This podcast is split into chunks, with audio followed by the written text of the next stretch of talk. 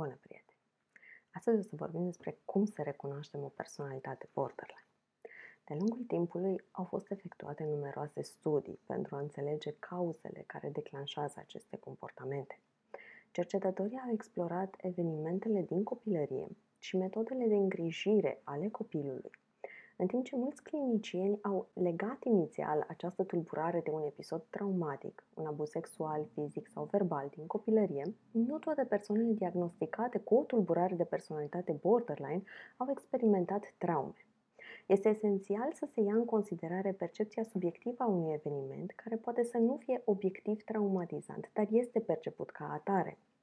Un alt factor crucial în dezvoltarea acestei tulburări este îngrijirea și protecția oferită de persoanele semnificative din viața copilului.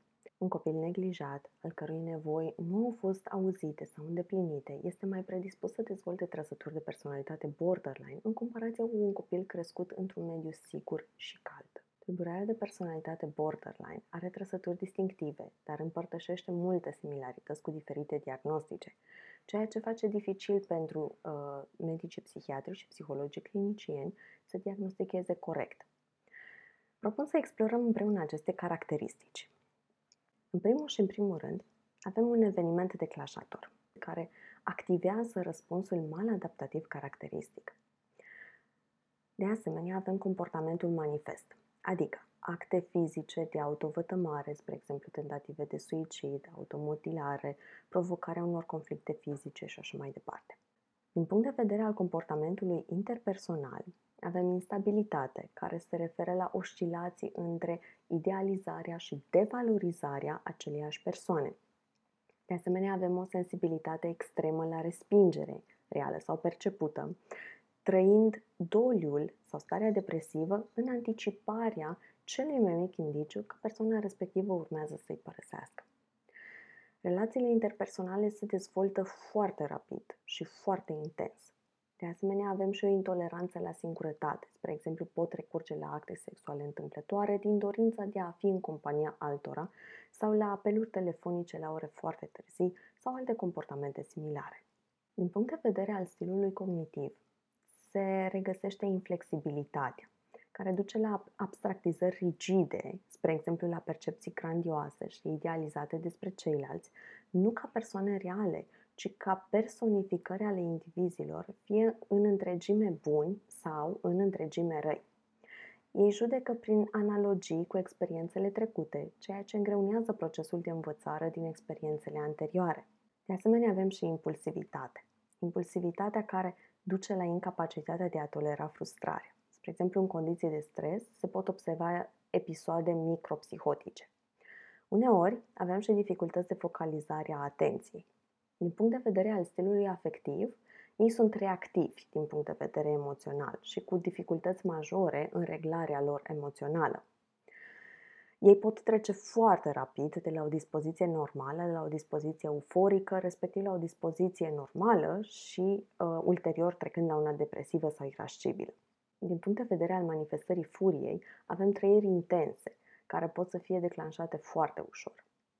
Și în același timp avem și prezența sentimentului de gol sau de vid interior sau poate chiar de plictiseală. Din punct de vedere al stilului de atașament, aceștia sunt clar dezorganizați. Relația cu părinții este marcată prin abuz sau prin neglijență în, în perioada copilăriei. Percepția despre sine este fluctuantă, apar adesea gânduri de genul nu știu cine sunt sau încotro mă drept, stima de sine este instabilă și în funcție uh, de emoția pe care o resimt, aceasta poate și ea să fluctueze. Uneori problemele de identitate pot să se refere inclusiv la tulburări de gen, uh, schimbări majore în, uh, în carieră, a loialității cât și a valorilor. Percepția lor asupra lumii este marcată de următoarele gânduri. Sunt lipsiți de putere și vulnerabili. Sunt în mod inerent inacceptabil. Lumea este periculoasă și răuvoitoare. Oamenii sunt grozavi? Mm, nu, nu sunt. E bine să ai obiective?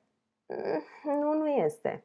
Dacă viața nu se desfășoară așa cum vreau eu, atunci nu pot suporta chestia asta și nu mi-asum nicio obligație. Gândirea lor este marcată de gândirea dihotomică, care este o eroare de gândire ce se referă la uh, a avea o perspectivă asupra lumii uh, de genul bun sau rău, corect sau greșit, succes sau eșec. Din punct de vedere al schemelor mentale desadaptative, este foarte evidentă schema de abandon sau de pierdere, însoțită adesea de gândurile voi fi mereu singur sau singură, nimeni nu mă va iubi și nu, mă va dori, nu va dori să-mi fie aproape în momentul în care va ajunge să mă cunoască. De asemenea, avem și schema de deprivare emoțională, care vine la pachet cu gândurile nimeni nu este vreodată lângă mine să-mi satisfacă nevoile, să fie puternic pentru mine sau să-i pese de mine. De asemenea, aveam și deficiență, izolare socială și un autocontrol redus sau insuficient. Pentru un criteriu optim de diagnostic, uh, avem în primul și în primul rând eforturile susținute pentru a evita un abandon real sau imaginar. De asemenea, caracteristicile individuale și experiența subiectivă formează tipare diferite de comportament, ceea ce face ca această tulburare să se manifeste în moduri diferite.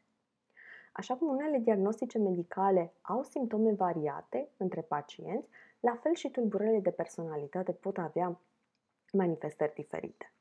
În literatura de specialitate se prezintă patru tipuri de borderline.